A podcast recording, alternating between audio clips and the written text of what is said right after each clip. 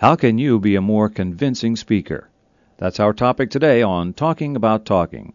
I'm Dr. Dennis Becker, Senior Coaching Partner at the Speech Improvement Company here in Boston, and I'll be back to answer that question right after this.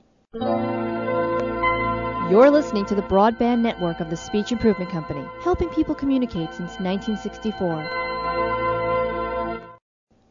Aristotle gave us one of the most accurate explanations of what persuades people. He said, All people can be persuaded in one of three ways. First is ethos, or ethics. It's the ability to persuade people because they know you are a person who can be trusted.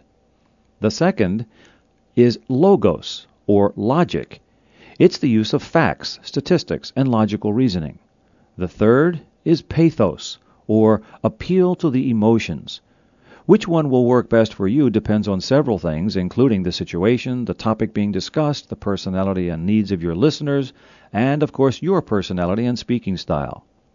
Once you understand your style and comfort level, your listeners' needs, the situation, and other items, then turn to Aristotle's three modes of persuasion ethos, pathos, and logos to decide which approach to take. How to organize that material is the topic of our next Talking About Talking. Now, if you have a question or concern about speaking, drop me a line here at www.speechimprovement.com. Until next time, this is Dr. Dennis Becker saying thanks for listening and bye for now.